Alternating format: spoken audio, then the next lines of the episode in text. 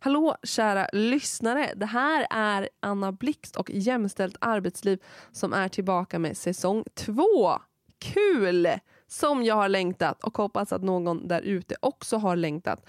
Jag drar igång den här säsongen i full fart och börjar med ett avsnitt om duktiga flickor. Och Det här är ett avsnitt som jag har gjort i samband med mitt ambassadörskap i Facebookgruppen Heja livet. En superstor Facebookgrupp på typ 130 000 medlemmar. Wow. Uh, kvinnor och icke-binära som diskuterar väldigt olika ämnen ska jag säga. Men det är ett fantastiskt forum som jag är stolt över att vara ambassadör i. Och dagens avsnitt alltså om duktiga flickor.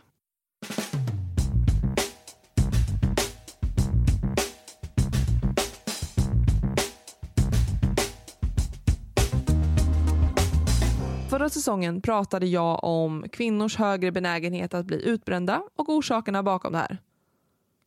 Utan att nämna duktig flicka-fenomenet mer än bara så i förbifarten. Och det var faktiskt ett tillägg som jag gjorde efter inspelningen. För att jag inte ville bli slagen på fingrarna för det här icke-inkluderandet av en så grundläggande orsak till kvinnors sämre mående. Och duktig flicka är någonting som man inom vissa kretsar så kastar sig med och där alla har en hyfsat så här, gemensam förståelse för innebörden. Det är en tjej eller ung kvinna som anstränger sig väldigt mycket för att göra bra ifrån sig. I skolan, socialt, fritidsintressen, på jobbet eh, och så vidare. Man har höga krav från sig själv, också högt upplevda krav från omgivningen. Men var kommer då det här ifrån? Och vad är mekanismerna bakom? Hur kan man hjälpa sitt barn att slippa hamna där? Hur kan man komma ifrån det om man själv har tendenser att överprestera? Så om vi börjar med anledningar bakom det här så är bristande självkänsla någonting som är en väldigt stor faktor. Alltså att man försöker prestera sig till en bättre självkänsla. Och prestationerna, det kanske är ett högt betyg, en bra prestation på jobbet, en bra match. Det blir som kompensation för den saknade självkänslan. Och Det här kan i allra högsta grad också yttra sig socialt. Så en person som jagar kompensation för sin självkänsla kan må dåligt över ett glapp i det sociala schemat. Två timmar till övers på eftermiddagen. Toppen, då passar jag in och boka in någonting där så att jag inte sitter hemma och latar mig. Så mycket roligt att göra. Så bristen på självkänsla kan ju därmed också lätt kopplas till FOMO. En annan anledning som jag har grävt lite djupare i och som ni som följer mig på Instagram har sett att jag har tipsat om den här boken som alltså äh, heter ADHD från duktig flicka till utbränd kvinna av Lotta Borg Skoglund. Och det handlar helt enkelt om att flickor med ADHD löper större risk att bli utbrända eh, och må dåligt och psykisk ohälsa och allt sånt. Och vi har mycket mindre kunskap om flickor och ADHD än vad vi har om pojkar och ADHD. Och vi vet liksom inte, man tänker på det här utåtagerande, det hyperaktiva och, och, och liksom sådana saker som vi då associerar med ADHD. Men det är inte riktigt så det visar sig hos flickor. Utan flickor med ADHD de anstränger sig väldigt hårt för att passa in. Vilket gör att svårigheterna de har kanske inte märks av. De kan istället de kan bli blyga och tillbakadragna och är ofta väldigt duktiga och presterar väldigt mycket. Och ju högre intellekt de har, desto lägre är chansen för dem att få en diagnos för att de lyckas liksom lura sin omgivning.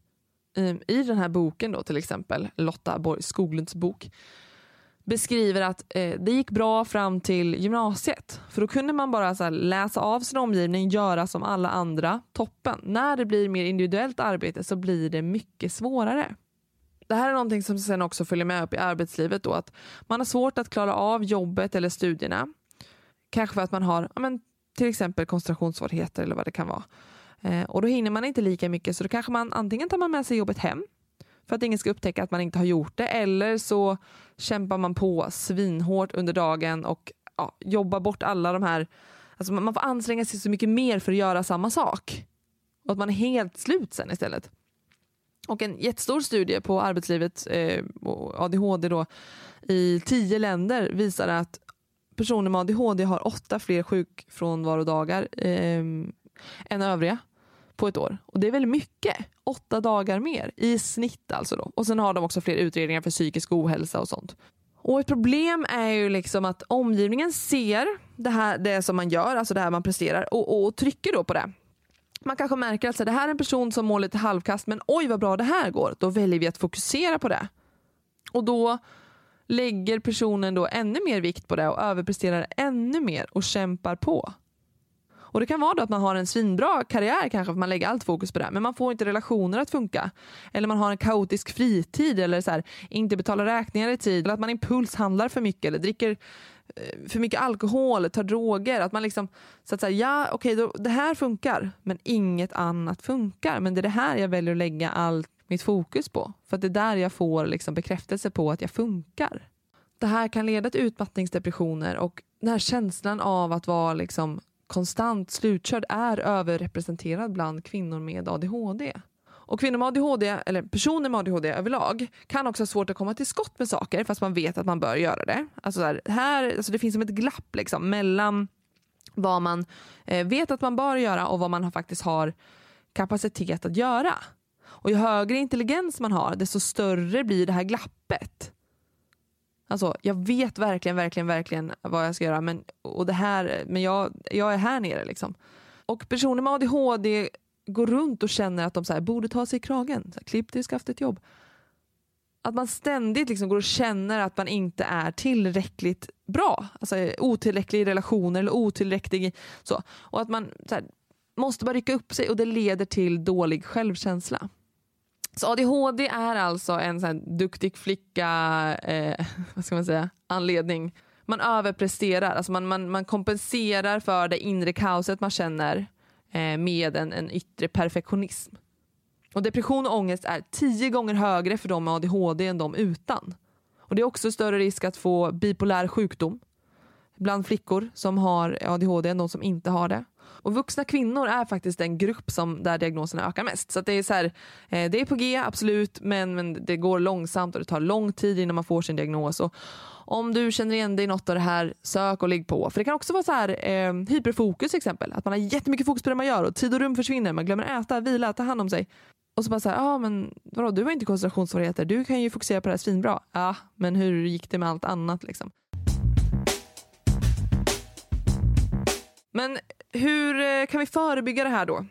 Till exempel genom att inte prata om prestationer. Säg inte att barnet är duktigt när det får höga betyg. Prata istället om kunskapen som barnet får. Eller upplevelsen av arbetet. Var det kul? Inte. Vad kan man göra så att det blir roligare nästa gång? Att man försöker i alla fall i tidig ålder lägga fokus på upplevelsen. Och när det gäller dig själv så är det viktigt att man försöker skilja på resultatet av det man gör från en själv. För om du lägger ditt egenvärde i prestationen så blir du sårbar. Om jag till exempel gör något dåligt så tänker jag så här, ah, jag får göra bättre nästa gång.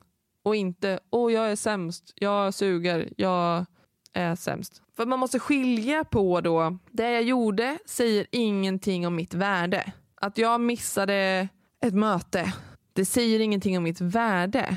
Också tillägg där med ADHD, alltså när man har liksom olika diagnoser som gör att det blir svårare för en att klara vardagen. Och så har man redan dålig självkänsla. Och sen så missar man sånt här, vilket är så, här, oh, jag är värdelös, jag är värdelös. Och det, det bara byggs på hela den här liksom, mm, vad ska man säga, subjektiva bevisen för att man är värdelös. Sök hjälp om ni tror att ni kan må bättre av det sök hjälp för allt. Det finns också andra saker med ADHD förresten. Man kan över, eh, man överdiagnostiseras till exempel med GAD och sånt som är generaliserat ångestsyndrom. Men som sagt, försök verkligen att skilja på det du gör eller resultatet av det du gör från dig själv. Lättare sagt än gjort förstås. Men det är verkligen, alltså hela det här fenomenet är en så stor anledning till varför så många kvinnor är utbrända. Och sen har vi allt det här andra som jag då nämnde i det avsnittet om alltså att man, man eh, kämpar på mer hemma, alltså att man, man projektleder hemma, att man är på arbetsplatser där man inte har förutsättningar nog att, att må bra. Att vården inte plockar upp saker. Alltså det, det, är så mycket som jobbar emot oss. Gud, ta hand om er. Verkligen. Ta hand om varandra, hjälp varandra säg ifrån när någon säger att den är dålig. Nej, du är inte dålig. Du gjorde bara en, en dum grej. Och hjälp varandra. Och läs också boken för övrigt. ADHD, från duktig flicka till utbränd kvinna av Lotta Borg Skoglund. Svinbra. Det finns också på Youtube man kan kolla. Mycket intressant.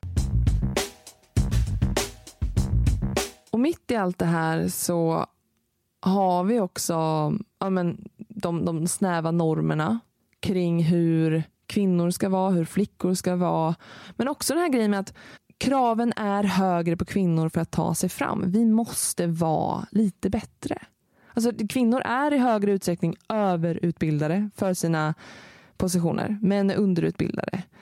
Glastaken, alltså så, kvinnor når inte hela vägen upp och de få som tar sig igenom har en galen kompetens. Vi måste kämpa så mycket hårdare för allt och då blir det att man försöker vara duktig på alla liksom, håll och kanter och i det sociala och i alltså, så att man måste överprestera. Men också att vi lär oss någonstans att ta skit. Alltså man kollar på mm, så här, ja, men kvinnodominerade branscher till exempel. Vi har ju en riktig förlossningskris just nu. Och där, eh, det hade inte skett i en mansdominerad bransch. För att dels ingen lyssnar när kvinnor säger till. Men också att man så här, ja det är så här, för vi har inte varit med om någonting bättre. Vi har aldrig sett liksom, vi har aldrig, väl upplevt hur det är att vara en man. Så att man liksom så här, ja men det här är våra arbetsförhållanden, det är det här vi får jobba under, för det är ingenting. Så, och då blir det att man, man lär sig ta skit och det gör vi liksom så himla mycket i relationer. Så många är som lever i destruktiva relationer och bara så här, sucker in. Och det är fruktansvärt. Men det är också en grej då som så här, att man bara, ja men jag ska vara duktig, jag bara kämpar på. Liksom. Det slängs lite skit på mig på jobbet, bort med det, jag fortsätter kämpa på. Så det är liksom en hel det går inte, eh, alltså inte ens det här, jag, jag försöker ha korta avsnitt men inte ens det, alltså, nu har jag ändå försökt att gräva lite mer i det här duktig flicka. Men det är ju så många stora eh, mekanismer bakom det här. Det här var alltså andra säsongen av Jämställt arbetslivs första avsnitt om duktiga flickor. Hoppas att du har lärt dig någonting, att du tar med dig någonting från det här. Och det här är en säsong som i övrigt kommer handla om distanseringen från kvinnorollen, manlig vänskap, rasism i arbetslivet, ledarskapsfrågor och så vidare. Stort tack för att du har lyssnat. Jag hoppas du har lärt dig någonting. Hör jättegärna av dig om du har tankar, funderingar, kritik, behöver hjälp med någonting. Följ med gärna på Instagram, jämställt arbetsliv och lämna en recension om du tycker podden är bra. Prenumerera också på podden, det kan man göra. Så vet man när den kommer. Återigen, tack för att du har lyssnat. Och kom ihåg att tillsammans gör vi arbetslivet lite mera jämställt. Ta hand om varandra. Det här avsnittet har klippts av Sofia Svandi från Mill Meadow Media.